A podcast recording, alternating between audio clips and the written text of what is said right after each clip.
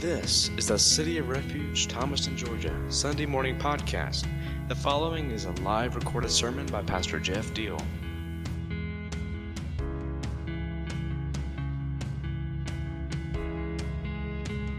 Over the last few weeks, we have talked about a few subjects that all start with the letter C, and I didn't realize it till this week. But now, a good pastor and preacher and sermonizer would have seen that up front and developed a series, you know, and, and each week it would start with le- that letter and and it would be planned out and but but I'm not that guy, so I kind of see it from hindsight that that's what happened, and I'm like, thank thank you God, because I know I didn't do it. But um, you know, I'm a guy that he just deals with week by week, and so whatever you get on Sundays, whatever he's been dealing with me about that week. Um, but anyway, we we talked about context and how it, important it is to always view the Word of God, whether it's a verse or a chapter or a book or whatever, within the context of the bigger picture, the bigger story. And that can be an actual story that's going on in the Bible. It can be an actual book of the Bible. It can actually uh, be an actual era of time in the history of God's people. Or it can be within the context of God Himself as a person who is transcendent over time and space and everything else so that goes before Genesis and it goes past Revelation, right? Everything has to be taken within that context, or we end up lost. So we talked about context. We talked about commitment, which all relates to obedience and having a commitment to knowing what God is saying and then reacting in obedience to whatever it is we're seeing and hearing, whatever He's doing, whatever He's saying. We say yes to that yes, in terms of our relationship to God, may be the most powerful word we could ever use. Sometimes it doesn't make any sense to us. Sometimes we can't find any human logic or rationale in it. But if God's saying it and God's doing it, the best idea is to always say yes to it. And then He will show you as you walk it out in daily obedience exactly what He's doing. Because if He showed you up front everything He's doing, it would either overwhelm you to the point you'd be non functional or it would kill you. And then you're no good to anybody, including yourself. So just to say yes day by day is a huge good idea, and that involves commitment. Last week we talked about compromise and how compromise in some areas of life can be a good thing if it helps bring you and another party or whatever into an agreement, and it requires that you give up a little something, they give up a little something in order to come to a mutual understanding that's good for both sides. That's good. But when it comes to hearing the words of God and responding in obedience to what we're hearing, compromise cannot exist. it's not a two way street, it's a one way street. It's His way. We say yes to His way. We don't negotiate with God and reach a compromise. If God says that it's truth, we follow the truth. Well, this week, we're going to do a little um, exercise or a little discussion that involves two C's that you often hear together. and those words are compare and contrast. Compare and contrast. So I've talked all along the way about how the power of the stories we read in the, the Bible, in, in some sense, is that they provide examples to us that we can learn from, that we can draw strength from, that we can uh, be empowered by, that will keep us from falling into pits or ditches, that can keep us from running into roadblocks or stumbling blocks that can help to continuously shine His light on our pathway if we will uh, use the examples, pay attention to the examples that He's given us in Scripture. Right? So, go all the way back to even Adam in the garden. Has, any, has anybody learned any lessons from that story? Well, I hope so. They're pretty basic, yet transformational.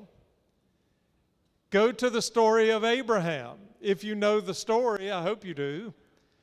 Has anybody learned any lessons from the story of Abraham? Like, hey, try not to run interference on God's plan. Somebody asked me to pray about something last week. I said, well, it'd be easier for me to pray about it if the person I was praying for would stop running interference on my prayers. Isn't that what we do? Help me pray about this. Well, yeah, I'll help you pray about it, but get out of the way. Because I feel frustrated in my prayers when you're asking me to pray, but you're standing in the way of the answer to the prayer. Right? So learn, because Abraham ran interference to God's plan. What does it do? It doesn't cause God's plan not to happen, but it prolongs it, it complicates it. It creates issues and problems that should not have existed. That always happens when we run interference on God's plan. right? So learn from the examples. Anybody learning lessons from the life of Moses, the Moses stories? I hope so. Did you learn anything from the story of the children of Israel wandering around in the wilderness for 40 years after they had been delivered from captivity in Egypt? I hope you learned something from that.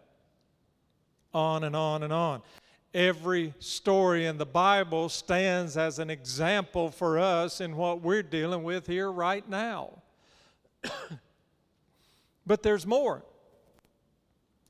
We also in addition to learning from the examples, we have comparisons that we can make that will also teach us things that we need to know to make us better, to make us winners, to give us power that we didn't have before.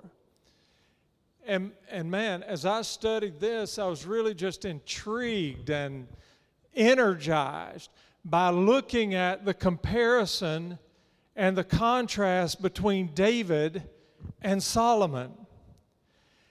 You don't have to go any further than the lives of these two men to understand how to walk out life in a relationship with God day by day in a productive fashion. You don't have to go any further than this one story. Now, there are lots of other stories, but boy, what you can learn from this one. So, David is the father, and Solomon is his son. So, we're not talking about two guys who were far removed from each other, who lived at different times in history, who um, were in different kinds of cultures or facing different kinds of obstacles and enemies and all that. No, these guys were living in the same place same region, actually serving in the same position, over the same people group, dealing with the same enemies, the same cultural situations were all around them. You can't separate out and say, well, this was that and this is the other. No, it's really, they are both living in the same situations, but they live so differently and they think so differently and they function so differently. And ultimately, we're going to see what the end of it all was for each one of them based on how they lived by doing a comparison and a contrast between the two. so let's start, as we often do, from the end and work our way back to the beginning. What do we remember these two men for? thousands of years later. What do we remember them for? This will provide us with the answer before we ever deal with the problems.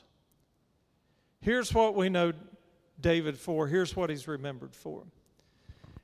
He was a man of repentance. D- was David perfect? Absolutely not. You ever think about the fact that God gave his people 10 commandments? And if you started prioritizing which of these commandments is the most egregious, well, I think they're equal in God's eyes, but in our eyes, isn't murder a little bit more egregious than coveting your neighbor's property? it seems so, just in a logical human kind of a way. But if you're going to start listing them in the order that they seem bad, horrible, murder is going to be up near the top of the list. And in my world, and in my opinion, adultery is not going to be very far behind. David, this man, who is known for repentance, who is known for being honorable, who is known for his faith, who is known for worship, was guilty of both of those crimes. He committed adultery. Everybody in the room may not know this. Are you aware that the husband of the woman that David committed adultery with was one of his top 30 officers in his military? One of the top 30 closest friends, loyal servants, faithful warriors in David's kingdom. That makes it worse than just seeing some strange woman off somewhere and having a desire for her and figuring out a way to get with her, right? This is like me identifying the wife of one of my closest friends, co-workers, and devising a plan to cheat with her. That's what he was guilty of. And not only does he cheat with Uriah's wife, but then when he brings Uriah home from the battlefield to try to set things up so that when it's realized that Bathsheba is pregnant, it will look like it was because Uriah was home on break. So the scheming starts to try to cover the egregious sin of adultery. But Uriah is so faithful and dedicated and loyal to his king and to the cause and to the men he's fighting beside of shoulder to shoulder on the battlefield that when he is brought home he will not go in his house he sleeps on the doorstep for the duration because he says it's not fair for me to be here enjoying the benefits of being home while my men are out there in the freezing cold, shedding blood and waging war. That's what kind of man he was. So that plan didn't work.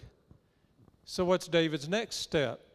This man of God, this honorable servant, this man of worship this man of repentance, this man of faithfulness. When he sends, gives orders to send Uriah back to the battlefield, he sends him not to the spot where the officer and commander would be that he was in before, but assigns him to the very front line, knowing that that will result in his death. David is guilty of murder Today, he would be charged with murder and conspiracy to commit murder. And he's guilty of adultery. Was he a perfect man? By no means. That's very encouraging to me because I'm not a perfect man either. Is there a perfect soul in the room? We need to get together so I can figure out how to do that. I can identify with David because I'm not perfect. I've never killed a person, and I've never committed adultery, but I'm not perfect. I can identify with him. And what I see in him is an example of how to respond when I don't do it right. What's my proper response? The same thing David's was, which is to repent which is to fall on his face before God and to weep and to pour out his heart, to acknowledge his sin, to ask for forgiveness, to reestablish his faithfulness, to worship his God. Like I said, the psalm that I read to open up the service was written by David, this same man, and was written right after he had these experiences. What do some people do? They mess up, they grieve the heart of God, they disappoint the people around them, they cause brokenness in their own life and others people's lives, and so they, they feel like a loser, they feel like a reject, they're mad with themselves, they're mad with other people, and so they behave even worse and worse, or they throw their hands up and give up and they walk away from a relationship with God, and the whole thing ends up being broken pieces on the ground. That's not what David did. David said, I know a God, I serve a God who is able to take those broken pieces and rebuild them and reestablish them and to create in me something that's brand new. Create in me a clean heart and renew a right, renew a right spirit, a steadfast spirit in me.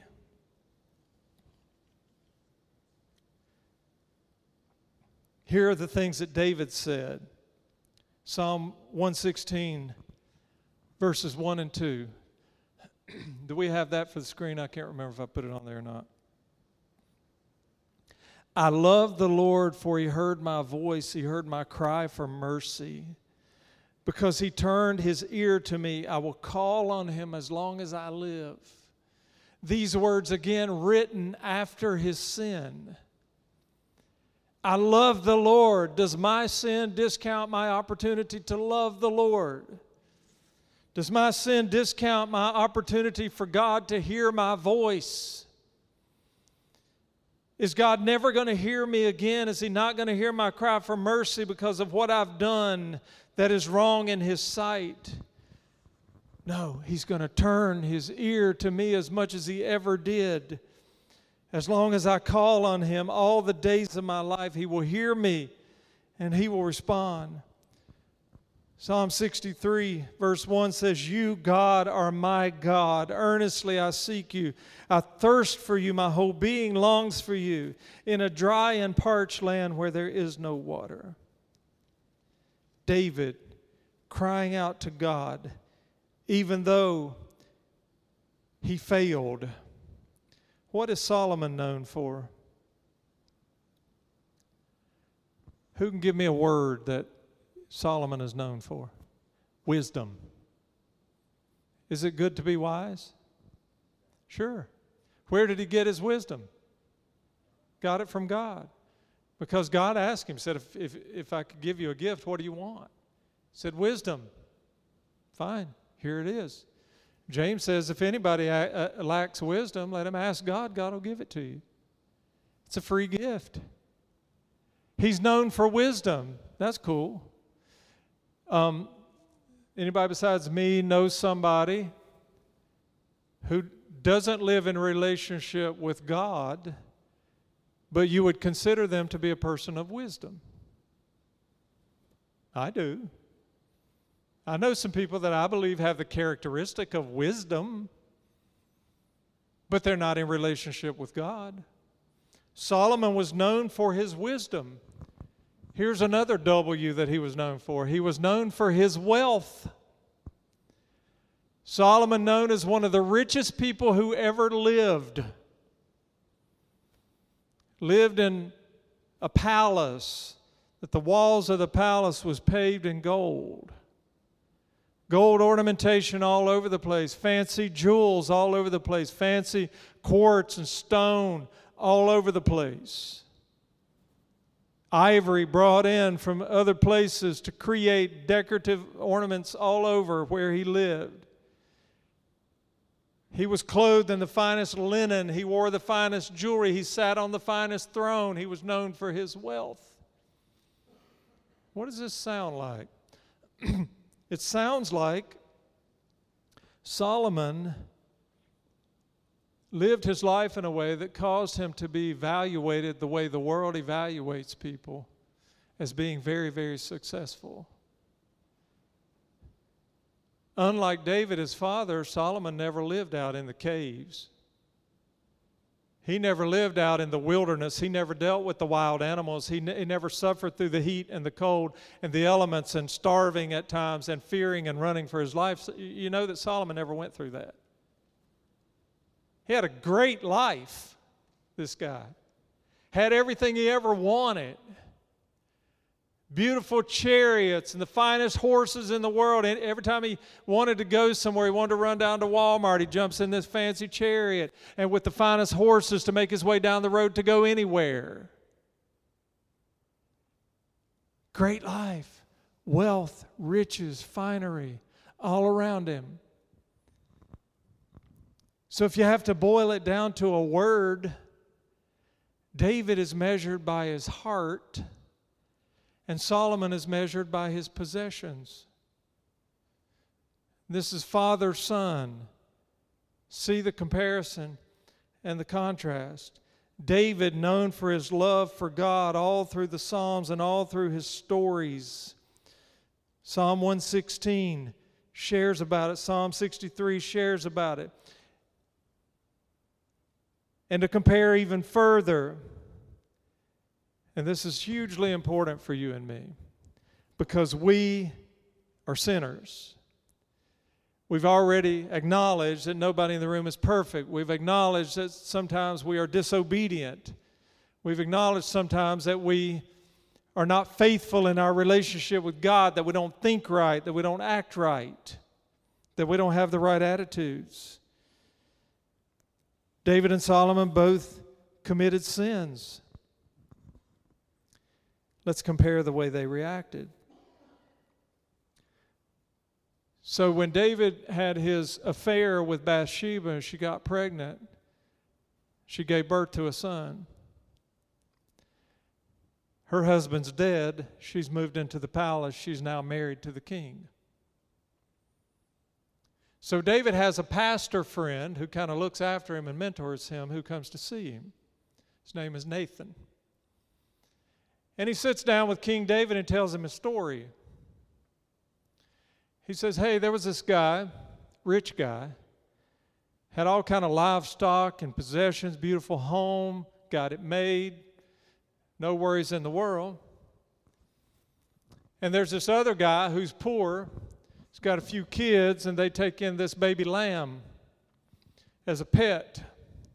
And it's the only pet they have.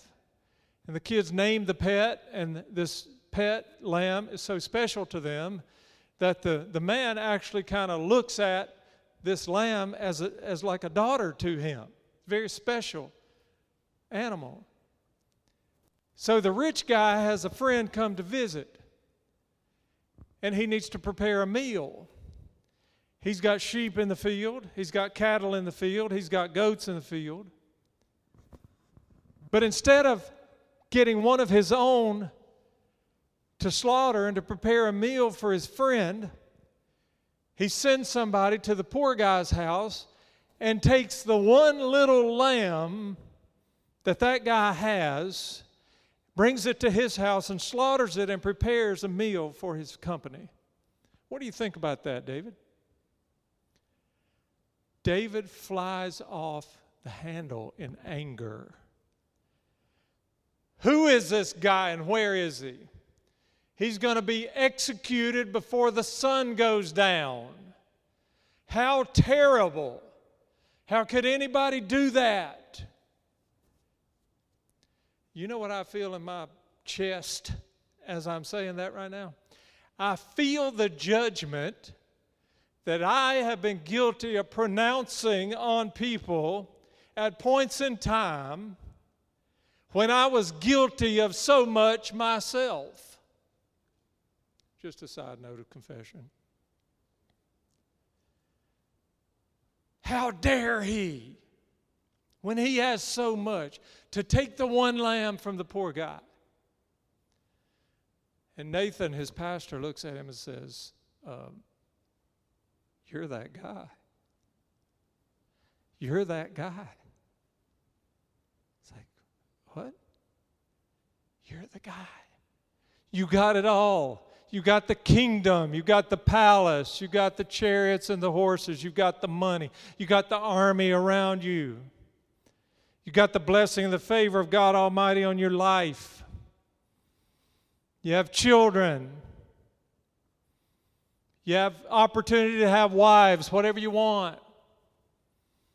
and you go after the one lamb of this guy who is a loyal servant to you. What's David's response? He cries out, I have sinned. It's his immediate reaction.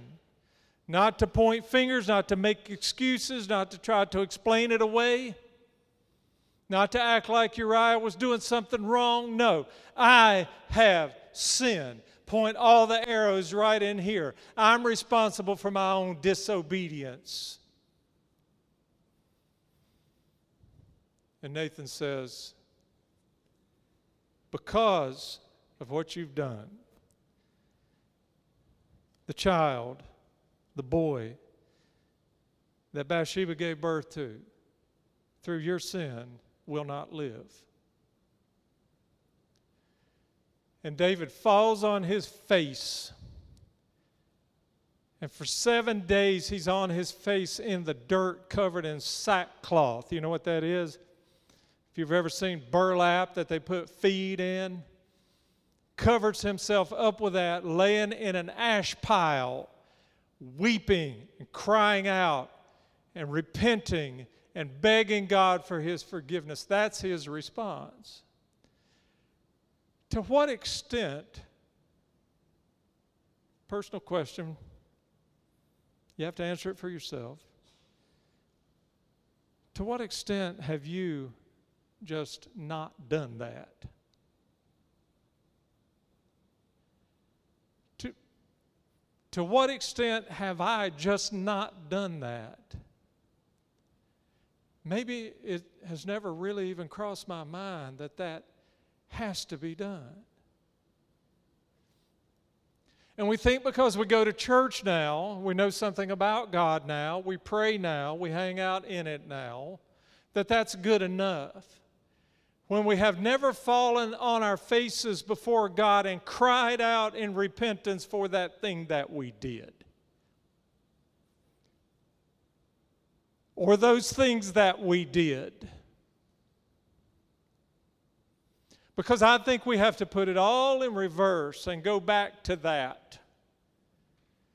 And stand before God with it fresh in front of us and cry out and say, I sinned and I repent and I must have your forgiveness. That's David's example.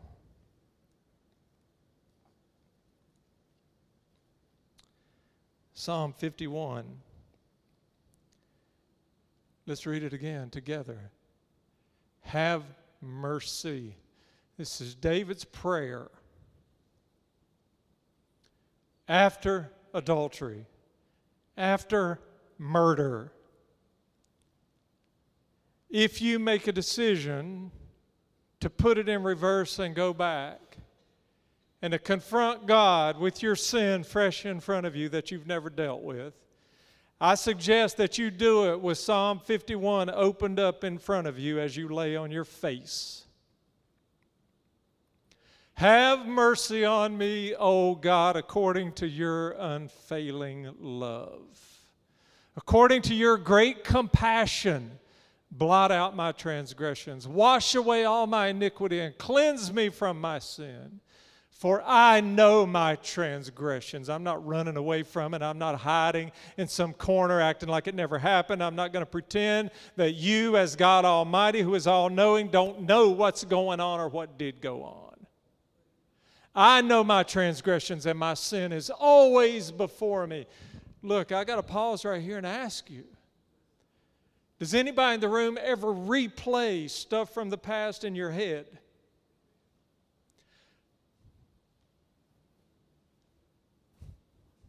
Stuff that wasn't good, stuff that was destructive, stuff that caused brokenness and you rehearse it and replay it in your head. Do you know why that's happening? It's happening because you never dealt with it. If you deal with it, He takes it. If you fall on your face and repent for it, He wipes it away. If it's still there, if it's still hovering, it's still lingering, it still shows up. You haven't dealt with it. He says, Against you and you only have I sinned and done what is evil in your sight. Oh, if we could just see that our sin is a sin against Him. So maybe we're still mad at those people, so we don't want to act like we did anything wrong or we don't want to acknowledge it. We don't want to go there. It's actually a sin against the Almighty that we're talking about. Done what is evil in your sight, so you are right in your verdict and justified when you judge. Surely I was sinful at birth and sinful from the time my mother conceived me, yet you desired faithfulness. Even in the womb, you taught me wisdom in that secret place. Cleanse me. Here's the cry Cleanse me with hyssop. Hyssop, it's like a switch your grandmother used to beat the fire out of you with. And they would take and they would hang garments on a line and they would beat it with hyssop to beat the dirt out of it, to beat the stains out of it. They would beat on it until it was as clean as they could get it. He's saying, God, take hyssop and beat on me until you make me clean. Wash me. Be whiter than snow, cleansed on the inside. Let me hear joy and gladness. Let the bones you have crushed rejoice. That's recreation. Hide your face from my sins and blot out all my iniquity. Create in me a pure heart, O God, and renew a steadfast spirit within me. Do not cast me from your presence or take your Holy Spirit from me, but restore to me the joy of your salvation and grant me a willing spirit to sustain me. Hey, you don't have to make up your own prayer when you go before Him to face whatever it is, just take this prayer with you. It's good enough.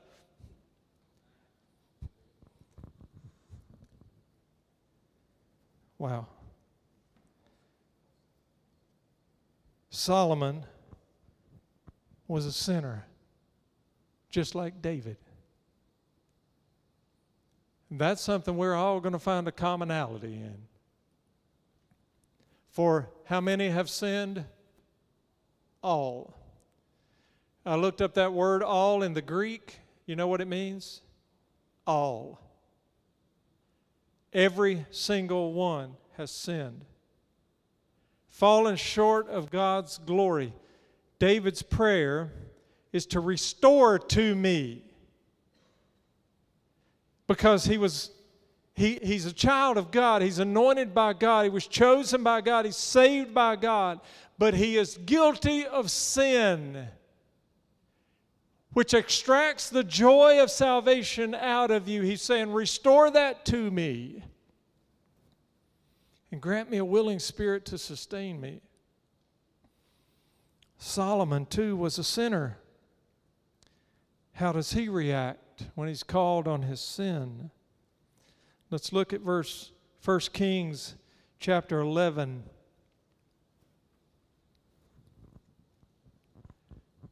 So, if you were here last week, you remember what's going on. Solomon built the temple for God as a dwelling place for God, as a house of worship. It was David's idea, Solomon built it.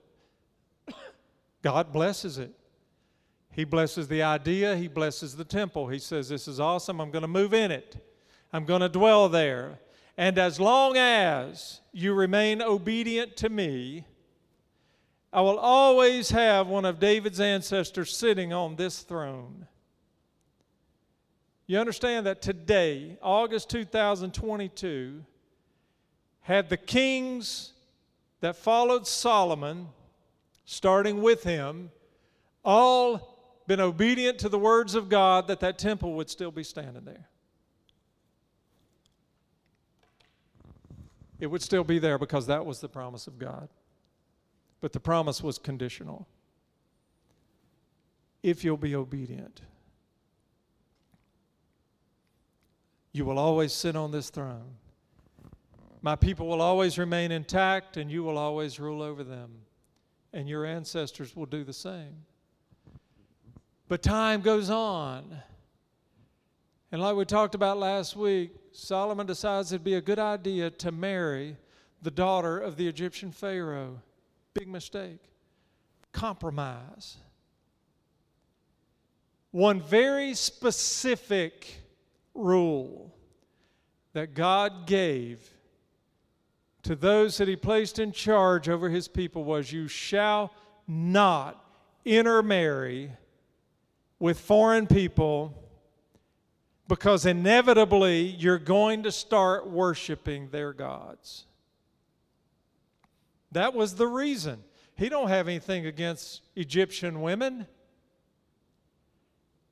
It's that if you start to intermarry with them wherever they're from, little by little they will influence you to worship their gods. Are there any guys in the room, married men, who have been subjected to the influence of your female spouse? Yeah. A few years ago, Tracy said, I want a horse for my 30th anniversary. I'm like, what? I had a ring in mind. I had a trip in mind. I don't want none of that. I want a horse. You've gone and bought a place that will accommodate a horse. You got no excuses. That's what I want. Influence. I took her up to Canton, Georgia to look at a horse. We came back with a horse and a midget horse because of the influence. Because you know, the horse and the little horse are best friends. You can't separate them. Right? So we have a big horse and a little horse. Well, lo and behold, she's contacted by the lady we got the horse from about another horse. My answer to that was no. You wanted a horse? We got two horses. Guess what we got? The other horse and a donkey. Because you can't take all these horses and leave this poor, pitiful old 37 year old donkey sitting up there by herself. She'll just lay down and give up the ghost. Right? Well, we had that for a while. And then all of a sudden, for some reason, I still just can't even remember and don't understand. We bought another horse from somebody somewhere who brought it down to my house and dumped it out in the yard. We kept that one for a while, but it was a female, so it couldn't get along with anybody, so we got rid of her. but we couldn't just sit there because we'd gotten rid of a horse. There's no other way to do it except to replace the one you got rid of. So we take another horse that's recommended by our vet, whom I'd like to slap. I like the horse, but he's got all kind of issues. The donkey passed away. Right? You know, I'm not I didn't mind the donkey, but that's one less job so the proposal had been going on for a while to get these three donkeys that Cassie Hamlet, her father, had. And he was elderly and couldn't take care, so she wants, she's talking to Tracy about taking these three donkeys. For two, three years, I said, no, no, no, no, no, no. Until the old donkey passes away then all of a sudden, those three donkeys are at my house. I know I'm dragging this out. Now we have two sheep, five pigs. We're the two, three, four, five, six family. Two sheep, three donkeys, four horses, five pigs, and six dogs. Influence. That's what a woman can do to you. Influence. He marries the daughter of the Egyptian king, Egyptian Pharaoh. And then he starts marrying because I guess just once you've married a foreign woman, you just got to marry a few more. He starts marrying women from all over the place. And sure enough, he starts worshiping their gods. Influence. And it's sin because God had specifically and directly told him, You cannot do that. So when he's called on his sin right here, here's Solomon's response. The Lord became angry with Solomon because his heart had turned away from the Lord, the God of Israel, who had appeared to him twice. Although he had forbidden Solomon to follow other gods, Solomon did not keep the Lord's command. Is there another verse? He did not keep the Lord's command. So he ignored God to start with. Then he turned away from God. Are you remembering how David responded to his sin when he was called on it? And look, I know that both of them had to be called on their sin. But that's okay. Because if we're not conscious of it ourselves, the Lord may send somebody else to call us on it, or He may speak to us Himself. And this is what makes Solomon's sin very egregious, is because God had appeared to him twice and had spoken to him personally and audibly, and he still ignored the voice of the Lord and did things his own way. And then he was called on it, he ignored God and continued the patterns so now we have to deal with the results, just to finish up. What are the results? Let's deal with Solomon first. Pretty expensive price tag. The kingdom is stripped away in the next generation. The kingdom is stripped away because if God says, This is what I'm going to do, you can bank on it, that's what He's going to do. We can continue to play it out if we want to. We can continue to live in rebellion. We can continue to do things our own way. We can ignore His voice. We can ignore the preaching. We can ignore the Word. We can ignore ministry. We can ignore fellowship with fellow believers. We can ignore the fact that we did damage with those decisions and we busted up relationships and we hurt people and we hurt ourselves. We can keep dealing with it in our own minds and in our own hearts. And ultimately, the result we're going to come to is that everything God had planned and purposed for us is going to be stripped away, and it is likely to be stripped away in the next generation as well. And if it's not stripped away from you, it most definitely will be stripped away from them.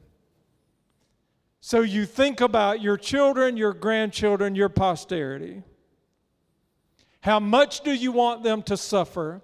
How much do you want them to be robbed and cheated out of their purpose? How much do you want to negatively impact their lives as they try to live it out here on planet Earth day by day? Your decisions now are affecting everything about what's going to happen to them. So if you don't care about yourself, if you don't care what happens to you, if you just want to throw up your hands and, and give up, or if you want to have a rebellious attitude, fine. But don't forget what it's doing to the generation that's coming behind you. Don't forget what the impact is going to be to them. And Solomon died a wealthy man. Solomon died inside the palace that he had built. All that stuff I listed that he owned and was in possession of and in authority over, he still had it when he died. But it was less than two years after his son became king that it was all stripped away because God is true to his word. What about David? What's the result? Well, I'm going to say from my own personal opinion, and then I'll give you God's opinion. I would classify King David as one of the top three or four human beings that's ever lived in the history of humanity. That's my evaluation. And I have studied his life upside down and inside out, top to bottom and side to side. I've read books about him. I've studied the stories in Scripture from the Kings, from Samuel, from the Chronicles and I have read the Psalms that he wrote. And I would throw this man in the category of definitely a top five human being that ever lived. Why? Because he was always doing three things. He was always repenting. He was always crying out to God. He was always worshiping. A man who sinned and made mistakes bad mistakes. But he was always repenting, he was always crying out to God, and he was always worshiping. That's the way he died. And here's God's evaluation,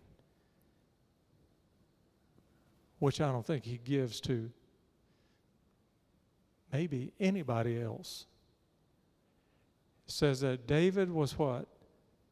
a man after God's own heart. What? This murderer? This adulterer? Don't miss the word after. No matter what he had done, he was always after. See, I, I don't think that word in that context means that his heart was exactly like God's heart. I think it means that his heart was always hard after the heart of God, no matter what was going on. Like a deer pants for water, so my soul longs, is hard after you, God. That's David. That's the result. I love that these two lives are lined up side by side, back to back.